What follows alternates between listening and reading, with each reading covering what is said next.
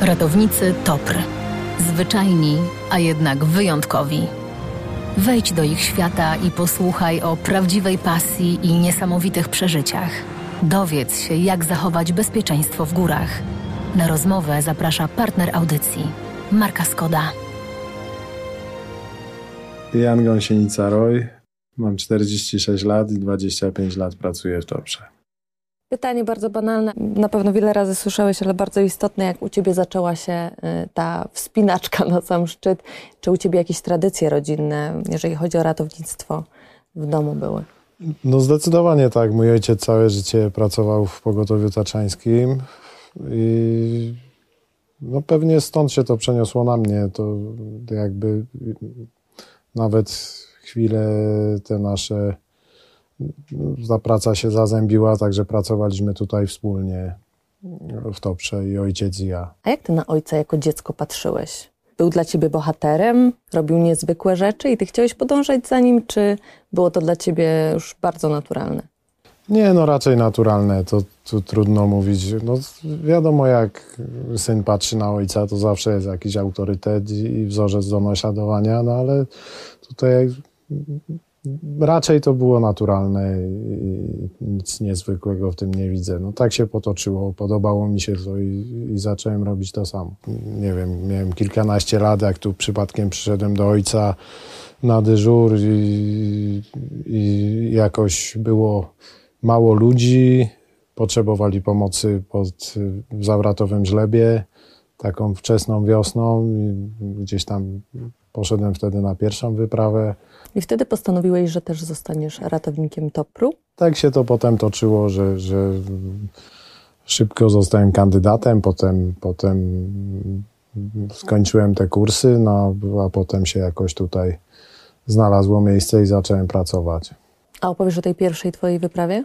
Nic jakiegoś strasznie niezwykłego. To była zwykłe znoszenie kogoś kto pojechał po śniegu w zawratowym żlebie już nie pamiętam, co się tam stało, ale, ale ten człowiek wymagał zniesienia i, i to, to była taka zwykła akcja, jakich jest tysiące.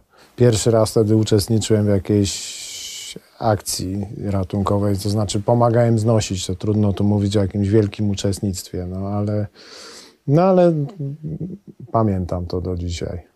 Nazywają Was chlubą polskich teatr, dumą polskich teatr, elitarną jednostką. Jak Ty reagujesz na takie słowa i czy Ty widzisz Was y, jako organizację w takim świetle?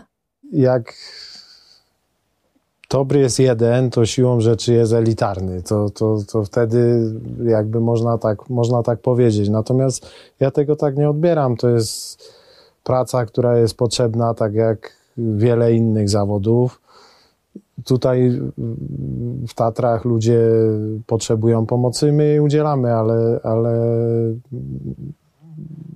o jakiejś takiej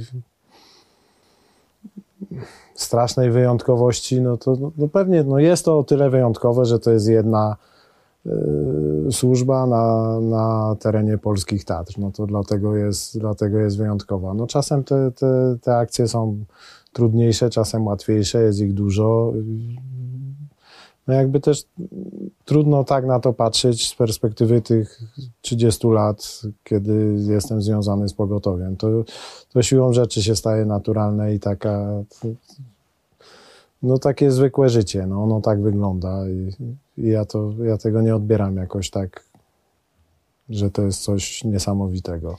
Ludzie widzą to jako bohaterstwo, dlatego że wy niejako poświęcacie swoje życie dla innych ludzi, bo w górach mogą się dziać różne rzeczy i nie jeden ratownik zginął już podczas akcji. No, wiadomo, wypadki się, wypadki się zdarzają. Na szczęście nie bardzo rzadko, ale no, no wypadki się wszędzie zdarzają. To, to jak słyszymy gdzieś giną strażacy, giną górnicy, wiele zawodów jest niebezpiecznych. No ten zawód też niesie za sobą jakieś ryzyko, czasem większe, czasem mniejsze, ale no każdy z nas się na to jakby świadomie godzi i, jak, i musi lubić tą pracę, no bo każdy z nas jest związany z górami. No, chcę to, chcę to robić, no to, to, to jakby jest to takie, myślę, ryzyko, na które się świadomie decydujemy. No. Mówisz, że jest wiele ryzykownych zawodów, natomiast Twój jest e, klasyfikowany jako jeden z najniebezpieczniejszych zawodów. Nie miałeś chwili zwątpienia? No to, to, to jakby na każdym, to, to nie chodzi tylko o, bo wątpliwości możesz mieć każdego dnia, kiedy wiesz, że się mogło coś stać, a się nie stało i już masz wątpliwości, nie? Czy czy zrobiłem wszystko tak, jak powinienem zrobić, czy ktoś zrobił wszystko tak, jak powinien zrobić, czy mogliśmy coś zrobić lepiej, bo to nie zawsze musi zdarzyć się wypadek, żeby mieć przemyślenia co do tego, czy jest wszystko ok, na pewno, nie? Tylko takie niebezpieczne sytuacje nas bardziej popychają do takich Dokładnie e, tak. myśli. To niekoniecznie musi się wydarzyć tragedia, żeby mieć przemyślenia, nie? To powiedz, jakie predyspozycje powinien mieć e, ratownik? żeby dobrze spełnić e, i wypełnić swoje obowiązki i spełniać misję? Fundamentalnie, no to taki człowiek powinien być przede wszystkim sprawny fizycznie. Wiadomo, psychicznie też, bo to też jest wiele sytuacji, kiedy najprościej mówiąc, trzeba się umieć zachować, nie? Ale też e, jakby takie no, szybkie podejmowanie najlepiej dobrych decyzji też jest bardzo ważne, ale to spektrum naszej działalności jest tak szerokie, że my tu jakby nie jesteśmy w stanie być takim omnibusem w każdej dziedzinie. Dlatego, że pracujemy w zespole, jeden jest lepszy w tym, drugi jest lepszy w tamtym. To tej, tych różnych gałęzi działalności jest sporo i no, dzięki temu, że jest nas tutaj pracujących ratowników bodajże 40, no to, to jakby jeden drugiego wspiera w tej działalności. Czy wy, pracując ze sobą na co dzień, czujecie się trochę jak rodzina? Musicie na sobie polegać w 100%? Rodzina to jest duże słowo, ale na pewno musimy polegać na sobie w 100%, bo no to jest praca zespołowa. Tutaj jakby no nikt sam nie jest w stanie sobie poradzić y, z większością akcji i zawsze to jest potrzebny zespół i ten zespół musi być ze sobą zgrany, musi być y, no, przygotowany na różne trudne akcje, trudne trudne wyjścia, działanie w trudnych warunkach, w związku z tym no, dlatego no, ta synchronizacja i ta współpraca musi być na najwyższym poziomie. Ale też jest bardzo dużo korzystamy z pomocy tych ratowników, ochotników, bez których by było no nieraz bardzo ciężko, kiedy potrzeba naprawdę wielu ludzi. To są ludzie, którzy tu przychodzą w czasie wolnym, dyżurują w czasie wolnym, i uczestniczą w akcjach ratunkowych w czasie wolnym. To oni za to nie, nie pobierają żadnego wynagrodzenia. Tak jak mówiłem, w czasie wypraw, kiedy naprawdę potrzeba dużo ludzi, to no, są bardzo pomocni. No, bez nich by było ciężko.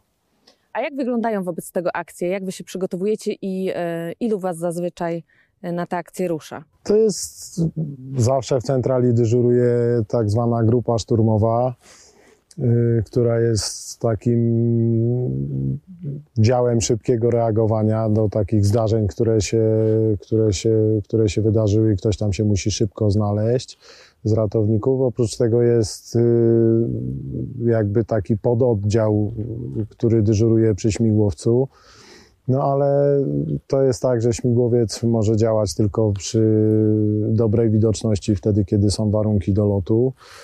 I no wiadomo, że jest najszybciej na miejscu, ale tak jak powiedziałem, to tylko wtedy, kiedy jest widoczność. Natomiast kiedy nie ma widoczności, no to musi ta grupa szturmowa z centrali wyruszyć. Ona jest pod kierownictwem kierownika dyżuru.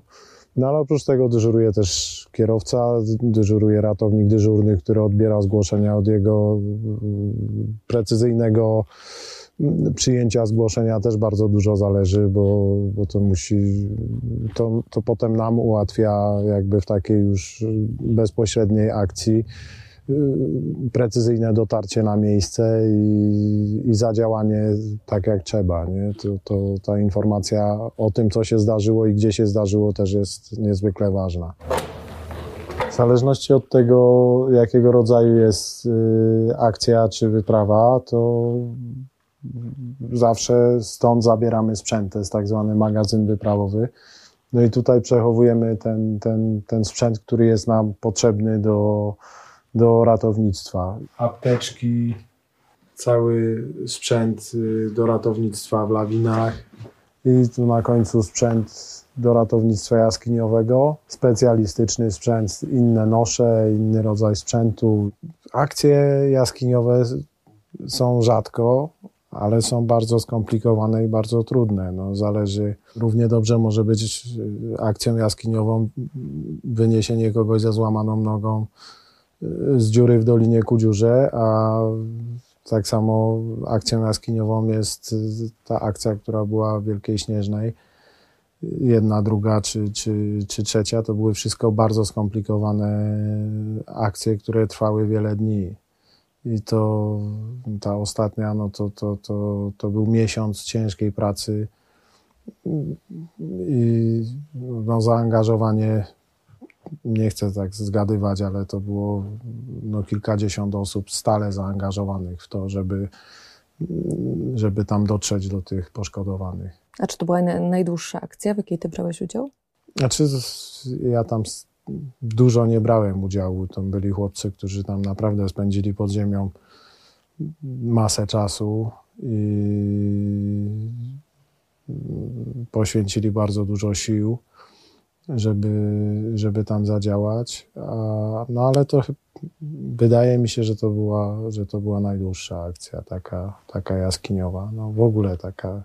No bo te wszystkie akcje, które trwają miesiącami, to są, to są jakieś akcje poszukiwawcze, ale to są poszukiwania, do których się wraca przy okazji, że na początku jak ktoś zaginie, to, to jakby no, szuka się go intensywnie, jeśli jest choć y, cień szansy, że, że uda się odnaleźć tego człowieka żywego, no ale po, po dwóch, trzech tygodniach wiadomo, że, że nie ma szans na, na odnalezienie y, żywego tego, tego zaginionego człowieka. I, i potem jak jest, wraca się do tych poszukiwań, kiedy są odpowiednie warunki albo jakieś przesłanki pojawiły się nowe, to wtedy się do tego wraca, ale no ale tak, żeby działać w ciągu miesiąc, no to to jest, to się rzadko zdarza. Wrócę jeszcze do ciebie. Wiem, że jesteś silnym mężczyzną e, i niezbyt emocjonalnie starasz się podchodzić do, do swojej pracy, ale czy ty odczuwasz lęk wychodząc z domu, na przykład kiedy akcja jest bardzo brawurowa na pierwszy rzut oka, kiedy te warunki są niebezpieczne? Jak e, to wygląda z twojej perspektywy? Ale y, ja uważam, że wcale nie jestem silny i myślę, że jestem najbardziej tutaj bojaźliwy z ekipy. To tutaj dlatego też zawsze się boję. Wszystkiego się człowiek boi, no przynajmniej ja się wszystkiego boję. No, że trzeba na siebie uważać, BHP. Jeśli ty się boisz, to zaczynam sobie wyobrażać, jak y, reagują bliscy, jak się mierzyć z takim lękiem w zasadzie na co dzień. Ja jakby tych zagrożeń nigdy nie, ani nie przenoszę, ani nie, nie, nie, nie przynosiłem do domu, ani staram się o takich rzeczach jakby nie mówić. Po co kogoś niepokoić tym czy tamtym? To to nie ma sensu, bo to nic nie zmieni, nie? To jakby budowanie takiej atmosfery, że o Boże, czy to się dobrze skończy, przecież to jakby nikt z nas nie wie, wychodząc rano do pracy, jak ten dzień się potoczy, nie? Czy to Przecież większość dni jest, jest spokojna, czasem się coś dzieje. Nie? Pamiętasz jakąś taką jedną akcję, która szczególnie zapadła Ci w pamięci z pozytywnym zakończeniem? Znaczy, no to satysfakcja jest zawsze wtedy, kiedy, yy, kiedy się naprawdę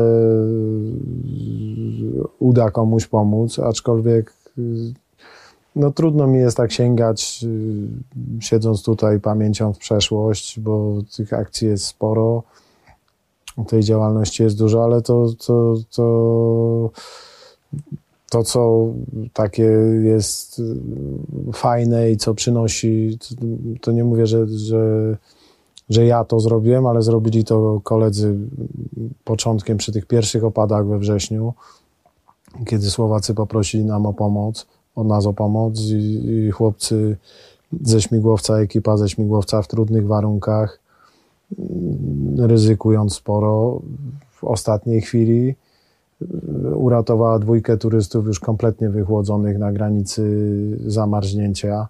Ci ludzie nie mieliby żadnych szans, bo byli w takim terenie, że, że, że jeszcze godzina czy dwie i, i obydwoje by nie żyli, a nie było szans, żeby ktoś dotarł do nich na piechotę.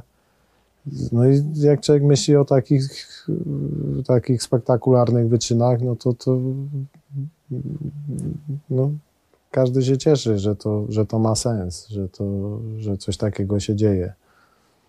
Masz jakieś swoje ulubione miejsce w górach? To zależy od dzisiaj to będzie takie miejsce, jutro takie. To nigdy nie wiesz, na co będziesz miał jutro ochotę. Nie? Czy poza pracą też jeszcze udajesz się w góry? Czy to da się jeszcze lubić? No pewnie, że tak. No, jakby każdy z nas, dla każdego z nas y, pracujących tutaj, przebywanie w górach jest przyjemnością. W związku z tym, kiedy jest czas wolny, to w dużej mierze ten czas spędzamy w górach i to nie jest mm, powiedziane, że to muszą być Tatry, ale to są też inne góry, to są to jakby różne rodzaje działalności, ale, ale to przeważnie to jest taka działalność sportowa, że coś człowiek robi dla siebie, żeby no, każdego z nas cieszy jakaś aktywność fizyczna i, i tak ten czas się wolny też gdzieś rozgrywa w różnych miejscach z górami związanymi. A co jest dla Ciebie fascynującego w tej pracy? Gdybyś miał kogoś zachęcić, człowieka, który być może się zastanawia, czy nie wstąpić w Wasze szeregi. No to trudno mi tak powiedzieć. No, każdego fascynuje co innego. Nie? nie umiem tego wytłumaczyć i jakby tak powiedzieć, co jest, co jest fascynującego. No albo chcesz to robić i ci się to podoba i wtedy zaczynasz dążyć do tego, żeby to robić, no albo tego nie czujesz, no i wtedy tutaj jakby taki każdy, kto tu trafia i, i, zostaje kandydatem i stara się, żeby tu pracować, no to, to, to samo w sobie jest fascynujące i jakby pcha tą ścieżkę dalej. No to chyba tak. To jest tak, że cały czas się nauka rozwija, sprzęt się rozwija, myślę, że po 25 latach y, to może ja doświadczenie mam, ale takiej wiedzy jak chłopcy młodzi przychodzący do pracy, y, wyszkoleni medycznie, czy, czy będący na bieżąco i też z taką młodzieńczą chęcią do, do nauki, to oni tak naprawdę technicznie to będą dużo lepsi niż ja.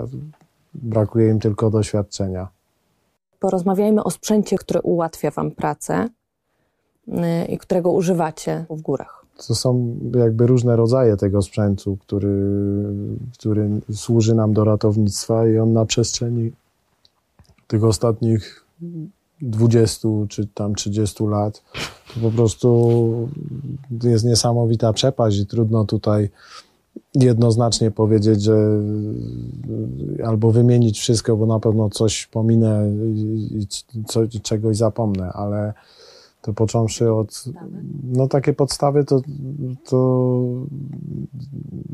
nie wiem, no chociażby tak jak dawniej do transportu dużymi ścianami Ratownik zjeżdżał na lince stalowej, to był ten zestaw Gramingera, który był niesamowicie ciężki, te bębny z linkami trzeba było wynieść, w tej chwili to są liny Dynema i one są lekkie, łatwo jest to przenieść i to, to, to, to wszystko bardzo, bardzo poprawia komfort i, i, i, i, szybkość dotarcia do, do poszkodowanego, ale to też są to całe wyposażenie medyczne, plecaki lawinowe, zaawansowane detektory.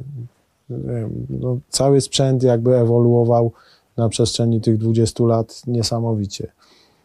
Także to, no ale to w każdej dziedzinie życia wszystko się nam, wszystko się nam bardzo rozwinęło i bardzo zmieniło. I to się tyczy właściwie czego byśmy się nie dotknęli, to wszystko się, wszystko się zmieniło i cały czas się zmienia na lepsze.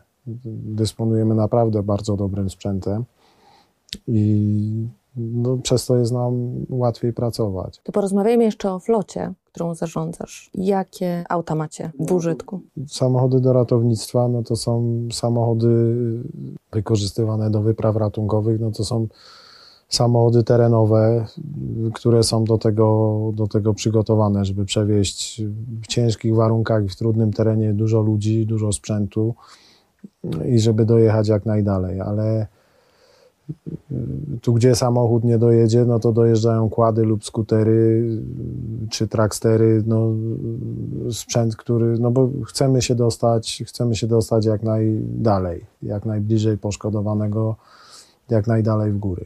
A no, oprócz tego no, potrzebujemy też samochody takie pomocnicze, te, które pomagają nam wyjeżdżać na szkolenia, na taką własną działalność górską, na, no ale również na wyprawy tutaj, gdzie już jakby potrzeba kolejnych ludzi dowieść, czy, czy, czy sprzęt, a już jakby te samochody terenowe wyszły, no to, to, to, to sięgamy do tych samochodów pomocniczych. No. No, samochód jest potrzebny na każdym, na każdym kroku. Każdy wyjazd z centrali właściwie to jest samochodem. A jakie wymagania te samochody muszą spełniać, żeby mogły w górach funkcjonować i dobrze się sprawdzać? No, na pewno to muszą być samochody terenowe lub terenowione, no i koniecznie z napędem na cztery koła, bo no bez tego to, to nic nie działa. Powiedz z Twojej perspektywy, czy y, ludzi gubi w górach brak pokory, czy y, może bardziej niewiedza? Dlaczego te wypadki wciąż się zdarzają? No, wypadki się wciąż zdarzają, bo wciąż ludzie chodzą w góry. To nie można tak powiedzieć, że, że wypadki wynikają tylko z niewiedzy albo tylko z nieprzygotowania. To zawsze jest jakiś ciąg złych zdarzeń. Czasem to jest niewiedza, czasem to jest nieprzygotowanie, a czasem to jest po prostu spadający kamień czy uderzenie piorunem. To, czy, czy zawał serca. To, to po prostu tak się dzieje. To nie można generalizować i powiedzieć, że to wypadki wynikają z tego. To zawsze, za każdym razem to jest co innego. I tutaj jakby trudno tak jednoznacznie określić. Czy jest y, jakaś rzecz, zdanie być może, które y, chciałbyś przekazać turystom, by na coś szczególnie uważali, wychodząc w góry? Ryzyko przebywania w górach jest jakieś tam zawsze i to ryzyko, jego nigdy nie wykluczymy. Je możemy tylko minimalizować przez to, że się przygotujemy do jakiejś, do jakiejś tury, to znaczy zaplanujmy tą trasę odpowiednio, dopasujmy tą, tą, tą długość tej wycieczki do długości dnia, sprawdźmy jakie są warunki, dowiedzmy się od kogoś jak tam jest na tej trasie i też jakby zdecydujmy, czy my jesteśmy do tego przygotowani, czy nie, czy, czy nie wybrać jakiejś łatwiejszej trasy. No. A że czasy są jakie są i wszystkie media społecznościowe siłą rzeczy wymuszają na ludziach takie sięganie po coś, żeby, żeby, się, żeby się sprzedać jak najlepiej, no to, to, to czasem ludzi gdzieś pcha za daleko. Nie? Tak ja to rozumiem, ale może się mylę. Bardzo dziękuję za tę rozmowę.